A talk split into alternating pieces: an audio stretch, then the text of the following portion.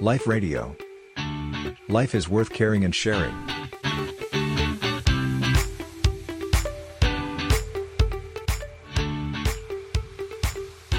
อยากจะให้พระอาจารย์เล่าถึงความอัศจรรย์ในวันสำคัญของพุทธศาสนาเราก็จะมีสามวันเนาะพระอาจารย์ที่เราจะนึกถึงกันก็คือวันวิสาขบูชา ที่เราเรียกว่าเป็นวันพระพุทธ วันมาฆบูชาเป็นวันพระธรรม แล้วก็วันอาสาฬหบูชาเป็นวันพระสงฆ์เจริญพรเอ่อจริงๆ วันสำคัญหรือเรียกว่าเป็นวันบูชาในทางพระพุทธศาสนาในสังคมไทยเราเนี่ยเนาะก็ค่ะเอ่อเราก็ท่องกันมาตั้งแต่เด็ก ๆ แล้วเราก็มักจะสอนให้เด็กท่องว่าวันมาฆบูชาเป็นวันเพ็ญเดือนสามอะไรต่างๆ เนี่ยคราวนี้ค่ะอาตมาอยากชวนเราลองกลับมาทบทวนกันดูว่าสามวันที่โยมว่าเนี้ยเกี่ยวกันยังไง หรือเชื่อมโยงกันยังไงโยม โยมที่ท่องหรือเคยรู้จักวันสำคัญสามวันเนี้ยถ้าเราจะไม่เรียนแบบท่องจำเนี่ย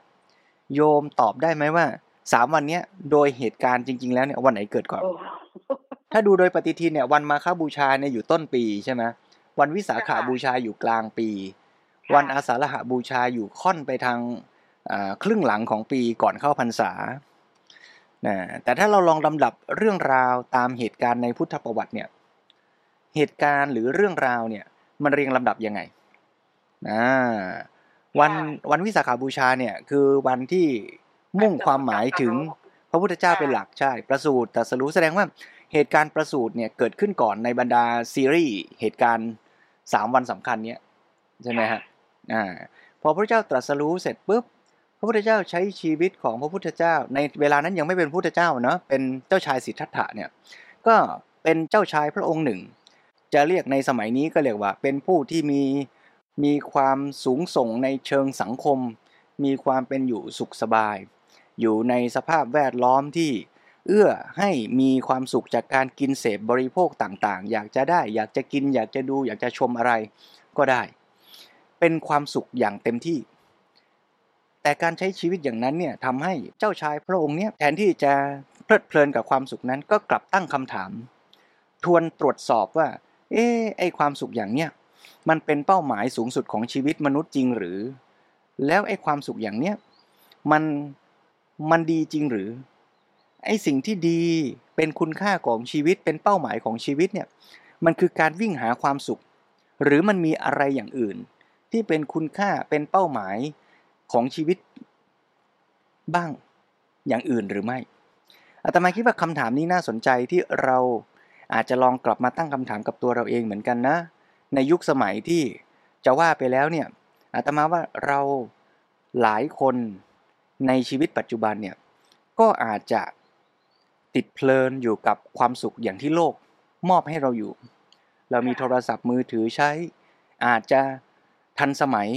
อย่างที่เรียกว่า ยิ่งกว่าเจ้าชายสิทธัตถะสิอีกนะเจ้าชายสิทธัตถะไม่มีโทรศัพท์มือถือ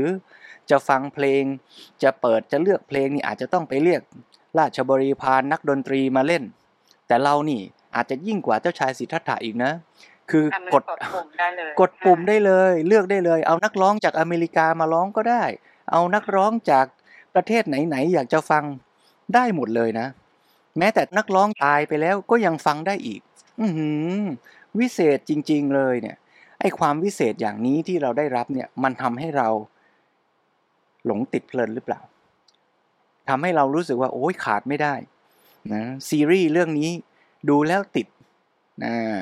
เลิกไม่ได้ ละครเรื่องนี้แหมกำลังมันเลยนะ เลิกไม่ได้ เรากำลังติดเรากำลังตกเป็นทาส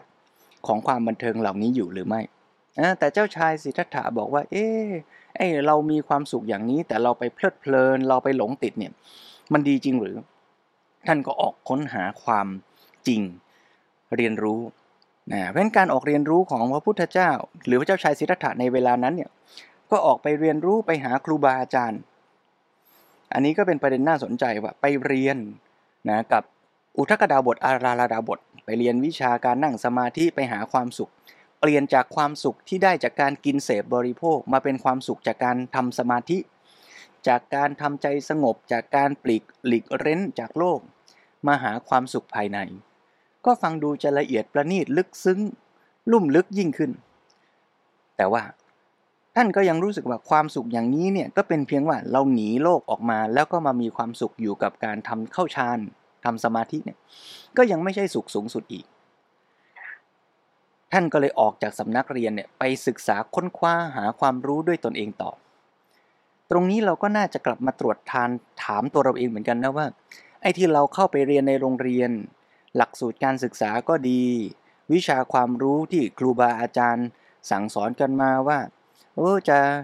จบไปมีการมีงานทำเนี่ยจะต้องเรียนวิชานี้จะต้องเก่งวิชานั้นจะต้องฝึกอย่างนั้นทำอย่างนี้เนี่ยวิชาการความรู้เหล่านั้นเนี่ยไม่ใช่ว่าไม่มีประโยชน์นะ แต่ว่า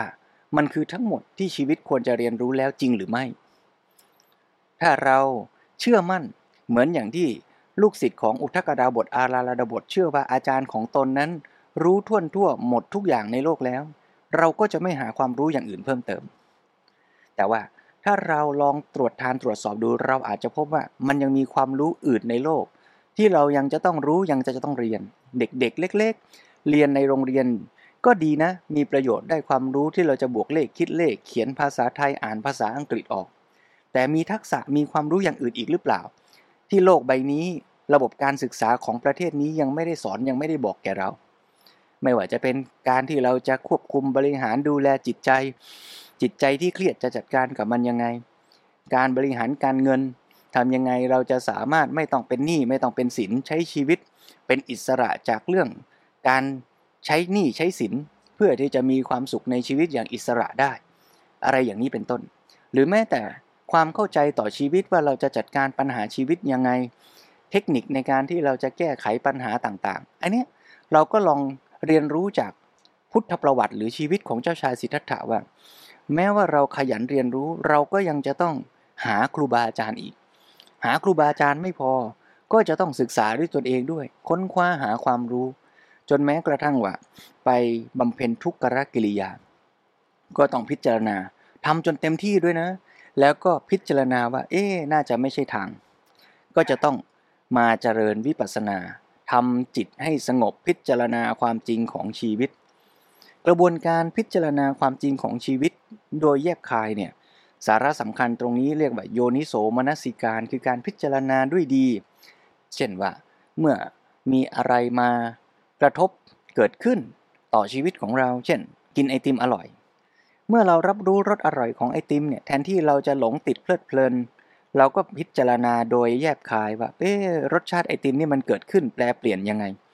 มันอร่อยแล้วมันส่งผลต่อใจเรายังไง ใจเราไปยึดติดมันแล้วส่งผลให้เกิดทุกข์ยังไง มันก็เข้าใจกระบวนการของชีวิตมากขึ้นทีละน้อยทีละน้อย เจ้าชายสิทธัตถะสังเกตอย่างเนี้ยจนกระทั่งเห็นความจริงของชีวิตว่าสิ่งทั้งหลายมันแปลเปลี่ยน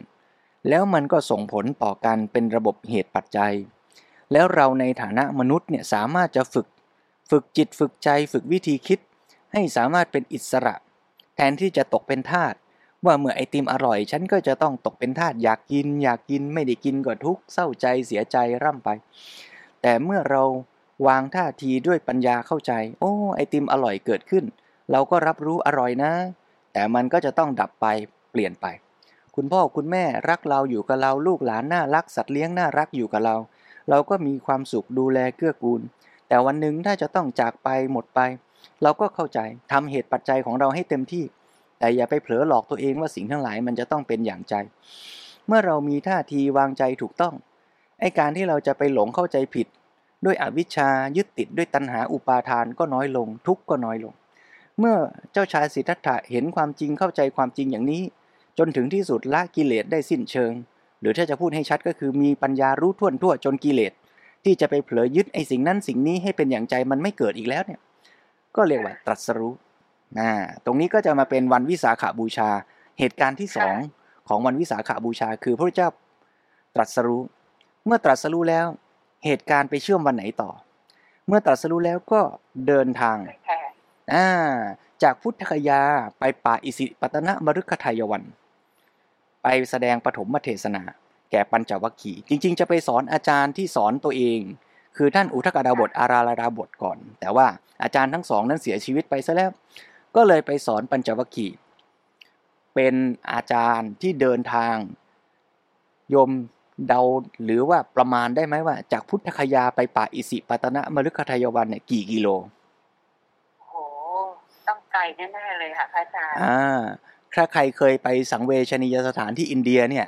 ลองนึกเหตุการณ์ตอนที่เดินทางระหว่างสองเมืองเนี่ยนะนั่งรถต้องทัวร์นั่งรถไกลกี่ชั่วโมงผ่านถนนอินเดียเนี่ย โอ้โหเหนื่อยเลยนะฮะระยะทางโดยประมาณเนี่ย250 กว่ากิโล แล้วก็ไปเทียบเคียงกับในคัมภีร์เนี่ยก็ใกล้เคียงกัน ในคัมภีร์เนี่ยท่านอ่าใช้หน่วยเป็นโยชน์นะฮะแต่คำนวณอัตราส่วนกันมาแล้วเนี่ยก็อยู่ประมาณเนี้ยเอ๊ะถ้าเทียบกรุงเทพ 250 โลนี่ถึงจังหวัดไหนอะโยม สระบุรีไหม แถวนั้นหรือเปน่าล่าจะแถวแถวๆภาคกลางอยู่นครสวรรค์ยังไม่ถึงเนาะพระอาจารย์น่าจะยังไม่ถึงอ่าค่ะเอาเป็นว่าถ้าสมมติ 250 โลเนี่ย สมมุติว่าเราจบปริญญาแล้วเรารู้ว่ามีคนอยู่ไกลไป 250 โลเนี่ย ถ้าเราเอาความรู้ที่เราเรียนจบมาเนี่ยไปช่วยเขาได้ เราจะเดินไปช่วยเขาไหมไกลมากอะเนาะอย่าว่าแต่โยมเลยอาตมาค่ะยังลังเลเลยว่าจะไปไหมนะ อาตมาก็ไม่แน่ใจตัวเองค่ะใช่พระพุทธเจ้าเสด็จพระราชดำเนินคนเดียว สมัยนั้นยังไม่มีรถไฟฟ้ายังไม่มีรถทัวร์เนี่ย ก็เดินไปสอน เดินไปสอนคนห้าคน ตรงนี้ก็เป็น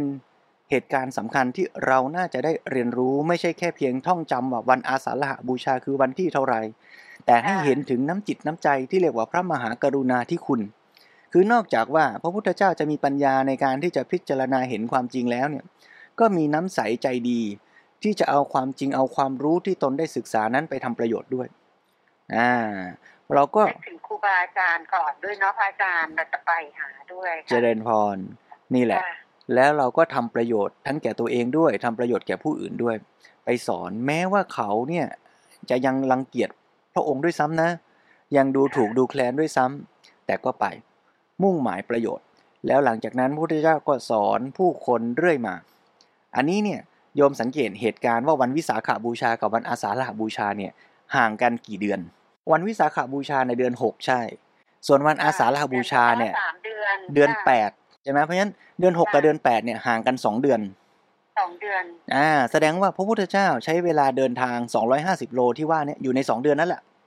ค่ะอ่าซึ่งจริงๆก็ไม่ได้เดินทางทันทีด้วย คือตัดสรู้แล้วเนี่ยก็ใช้เวลาอยู่ที่พุทธคยาอีกช่วงระยะเวลาหนึ่ง แล้วจึงออกเดินทาง นะแต่ก็เรียกว่าอยู่ใน 2 เดือนนั่นแหละก็ไปสอนปัญจวัคคีย์ไปแสดงปฐมเทศนาเกิดพระสงฆ์รูปแรก พระปัญจวัคคีย์ก็บรรลุธรรมนะเป็นการแสดงให้เห็นว่ามีสักขีพยาน ว่าสิ่งที่พระพุทธเจ้าตรัสรู้เนี่ยเป็นของจริงละมีคนที่ปฏิบัติตามเห็นผลจริง สามารถละกิเลสเป็นอิสระได้อย่างพระพุทธเจ้า เสร็จแล้วพระพุทธเจ้าก็สอนผู้คนต่อไปจนได้ลูกศิษย์ลูกหา 60 ท่านแรก พระพุทธเจ้าก็บอกกับลูกศิษย์60 รูปแรกเนี่ยบอกว่าให้กระจายกันไปสอน เอาคำสอนเอาความเข้าใจความจริงของธรรมชาติเนี่ยไปบอกต่อผู้คน เพื่อให้ผู้คนได้ประสบกับความสุขที่แท้จริงทำให้ผู้คนทั้งหลายได้รับประโยชน์ได้รับความสุขโยมสังเกตว่าพระพุทธเจ้าไม่ได้บอกให้ไปเพื่อทำให้พระศาสนายิ่งใหญ่ ไม่ได้ไปเพื่อที่จะทำให้ให้คนพ้นทุกข์ค่ะใช่ให้มีความสุขเพื่อมุ่งหมายให้ผู้รับ ให้ผู้คนทั้งหลายเนี่ยประสบสุขประสบประโยชน์ แล้วก็ให้แยกย้ายกันไป พระพุทธเจ้าก็ไปทางหนึ่งพระอัญญาโกณทัญญาก็ไปทางหนึ่งแยกย้ายกันไปทำหน้าที่ เมื่อไปแล้ว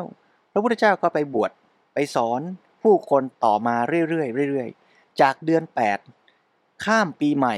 ไปจนถึงวันเพ็ญเดือน 3 นี่แหละจะมาเข้าเรื่องวันมาฆบูชาแล้วนะลูกศิษย์ลูกหาของพระพุทธเจ้า ที่พระพุทธเจ้าบวชให้ ไปสอนผู้คนที่นู่นที่นี่ พอถึงวันเพ็ญเดือนสามสมัยก่อนนั้นเนี่ย วันหมุดหมายเนี่ยเขาก็อาศัยวันเพ็ญกันนี่แหละนะเห็นว่าเป็นวันเพ็ญละก็มากลับมาหาครูบาอาจารย์ กลับมาหาพระพุทธเจ้า มาพร้อมกันเลยมาพร้อมเพรียงกันในวันเพ็ญเดือนสามเมื่อมารวมตัวกันนั้น พระพุทธเจ้าก็ใช้เป็นโอกาสที่พระพันสองห้าสิบรูปเนี่ยซึ่งจริง ๆ ก็เป็นพระอรหันต์หมดแล้วล่ะ เป็นผู้ที่จะทำหน้าที่ในการเผยแผ่พระศาสนา พระพุทธเจ้าก็ให้หลักการสำคัญ ในการที่จะทำหน้าที่เผยแผ่ศาสนา ว่าเราจะต้องทำอย่างไรอะไรบ้าง เพราะฉะนั้นสาระสำคัญในวันมาฆบูชาก็คือการที่พระพุทธเจ้าได้ทรงแสดงหลักการสำคัญนะที่บอกว่าสัพพปาปัสสะอาการนังกุศลสูปสัมปทาสจิตตปริโยทปนังเอตังพุทธานาสาสนัง นะว่าการไม่ทำบาปทั้งปวงนะการทำกุศลให้ถึงพร้อม การทำจิตให้บริสุทธิ์ผ่องแผ้ว ทั้งหมดนี้เนี่ยเป็นคำสอนของพระพุทธเจ้าทั้งหลาย อันนี้เนี่ยค่ะแสดงให้เห็นถึงหลักการสำคัญในทางพระพุทธศาสนา เป็นหลักปฏิบัติ ซึ่งถ้าจะว่าหลักปฏิบัตินี้เนี่ยก็สรุปลงได้ในหลักการฝึกตนพัฒนาตนของพุทธศาสนาหรือของมนุษย์ ก็คือหลักไตรสิกขา หรือศีลสมาธิปัญญานั่นเองค่ะเทียบกันยังไง ข้อแรกเนี่ยไม่ทำบาปทั้งปวงก็เรียกว่า เป็นการควบคุมกายวาจา รวมทั้งใจด้วย ในการที่จะไม่ทำสิ่งที่ชั่วบาป ไม่ทำในสิ่งที่ไม่ดีนะอย่างเช่น เรารักษาศีลห้าเนี่ยก็เรียกว่าเป็นแบบฝึกหัดขั้นต้น ในการที่เราจะไม่เบียดเบียนไม่ไปทำร้ายเข็นฆ่าโกหกพูดจาให้ใครเขาเสียหาย ไปหลอกลวงใครเขาอย่างนี้เนี่ยก็เรียกว่า เป็นการฝึกในขั้นที่หนึ่งคือไม่ทำชั่วไม่ทำบาปแต่ว่าแค่นั้นไม่พอหรอก ถามว่าเราจะสอนลูกสอนหลานเนี่ยเออลูกเอ้ยอย่าไปฆ่าใครเขานะ ถามว่าแค่นี้ดีพอหรือยังยังไม่พอแหมถ้าเกิดว่าเกิดเป็นมนุษย์ทั้งทีแล้วเราจะดีได้แค่ว่าไม่ฆ่าคนเนี่ย ก็ดูเหมือนเราจะดูถูกศักยภาพความเป็นมนุษย์ ด้อยค่าความเป็นมนุษย์ไปเสียหน่อย เพราะจริง ๆ แล้วมนุษย์นั้นเนี่ยมีศักยภาพไม่ใช่เพียงแค่ว่า จะไม่เบียดเบียนใคร แต่เรามีศักยภาพถึงขั้นว่าเราจะเกื้อกูลทำประโยชน์แก่กันได้ด้วย เพราะฉะนั้นเราก็จะต้องมาฝึกกันต่อนะอย่าไปเข้าใจผิดว่าโอ้พุทธศาสนาเนี่ยสอนแค่ว่ามีศีลห้าแล้วจบพร้อมศีลห้านะดีใช่ แต่เป็นแค่แบบฝึกหัดขั้นต้น ยกตัวอย่างง่าย ๆ เช่น ศีลข้อสี่เนี่ยเรื่องการพูดจาเนี่ยการไม่พูดโกหกนั้นดีแน่เป็นส่วนเริ่มต้น แต่ว่าเราจะสอนกันแค่ว่าไม่พูดโกหก ไม่พอ เราต้องมาฝึกกันต่อด้วยว่า แล้วจะพูดยังไงให้ดี ถ้าจำเป็นต้องพูดค่ะในกรณีที่ควรพูด เราจะสอนลูกสอนหลานจะพูดแบบไหน ไม่ใช่ว่าตะโกนด่าแล้วลูกมันจะดีได้เสมอไป เราทำงานกับลูกน้องเพื่อนร่วมงาน เขายังทำงานไม่เก่งยังผิดพลาด เราจะมีวิธีโค้ชมีวิธีทักมีคำถาม จะพูดยังไงดี ให้เขามีกำลังใจมีฉันทะมีความปรารถนา ที่จะฝึกฝนพัฒนาตนให้ดีขึ้น อย่างนี้เนี่ยเป็นแบบฝึกหัดที่จะต้องฝึกต้องสอนต้องทำกันในสังคมด้วย ให้เราสามารถที่จะสื่อสารพูดกันด้วยดี นี่เรียกว่า เราต้องมาทำกุศล ให้เจริญถึงพร้อมเริ่มตั้งแต่ในใจเรา จะพูดเนี่ยถ้าพูดด้วยใจที่หงุดหงิดโกหกอาโทษหงุดหงิดคุณเคือง โอกาสที่คำพูดจะออกมาดีก็ยากอยากเปลี่ยนใจจากใจที่หงุดหงิด ใจที่เป็นอกุศล เป็นใจที่ดีงามเป็นกุศล เปลี่ยนจากวาจาที่กระโชกโหกห้าด่าทอทำร้าย มาเป็นวาจาที่ประกอบด้วยปัญญา รู้เข้าใจ รู้เหตุ รู้ผล ควรจะพูดยังไง อย่างนี้เป็นต้น เพราะฉะนั้นหลักการสำคัญ 2 ข้อแรกเนี่ย เราสามารถนำไปใช้ได้ในทุกขณะของชีวิต ไม่ว่าจะเจอสถานการณ์อะไรเกิดขึ้น เราก็ตั้งหลักว่า เราจะไม่ทำบาป เราจะทำให้มันดี เมื่อมีคนมาว่าเราด่าเรา เมื่อใจเราหงุดหงิด เอาคาถานี้ไปช่วย อ่า หยุดซะก่อน หยุดไม่ให้ใจเป็นอกุศล รู้ตัวขั้นแรก รู้ตัวแล้วว่านี่เรากำลังหงุดหงิดแล้วนะ เราเป็นอกุศลแล้ว อ่า แล้วเราก็เริ่มอาจจะหายใจเข้าลึกๆ หายใจออกสักหน่อย เปลี่ยนใจจากที่มันหงุดหงิด ให้เป็นใจที่มีสติ หรืออาจจะต้องระลึกนึกถึงคำสอนครูบาอาจารย์ หรือระลึกนึกถึงคุณความดีของคนนั้น แม้เขาจะว่าเราด่าเรา แต่เขาก็เคยมีบุญคุณเคยทำดี เคยสอนเคยแนะเรามา เมื่อเรามีวิธีคิดเนี่ยเรียกว่ามีโยนิโสมนสิการพิจารณาสิ่งที่มาปรากฏแก่เราโดยแยบคายนะเราก็จะค่อยๆหาทางแปลเปลี่ยนวางการวางใจของเราจากที่เป็นอกุศลเป็นความหงุดหงิดให้กลายเป็นกุศลเป็นดีงาม เสร็จแล้วขั้นที่ 3 คือทำจิตให้บริสุทธิ์ผ่องแผ้วเนี่ยแปลว่าต้องใช้ปัญญา จิตบริสุทธิ์แท้จริงก็คือจิตที่ต้องมีปัญญารู้เข้าใจความจริง ว่าในสถานการณ์นั้น เราควรทำอะไรอย่างไร โดยไม่เอาตัวตนของเราเข้าไปยึดติดถือมั่น เราก็จะจัดการสถานการณ์นั้นได้อย่างดีที่สุด ถ้าพูดกันอย่างถึงที่สุดแล้วการปฏิบัติ 3 ข้อนี้ข้อ 1 ก็คือเรื่องของการรักษาศีล ข้อ 2 ก็คือการพัฒนาจิตใจทำสมาธิให้มีสภาวะจิตใจที่ดีงาม แล้วขั้นที่ 3 ก็คือปัญญา จนถึงขั้นที่เรียกว่าเจริญวิปัสสนาเห็นความจริงของชีวิตก็จะสามารถนำทาง ในการที่จะดำเนินชีวิตในแต่ละขณะ โดยความรู้เข้าใจความจริงของธรรมชาติ และนี่ก็จะเป็นหลักการใหญ่ ที่พระพุทธเจ้าได้ทรงแสดงแก่พระอริยสงสาวก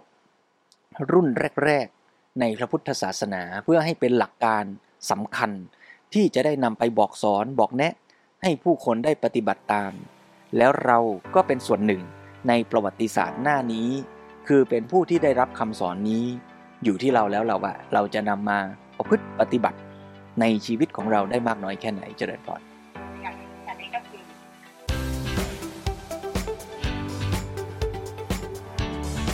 ไลฟ์เรดิโอ Life is worth caring and sharing.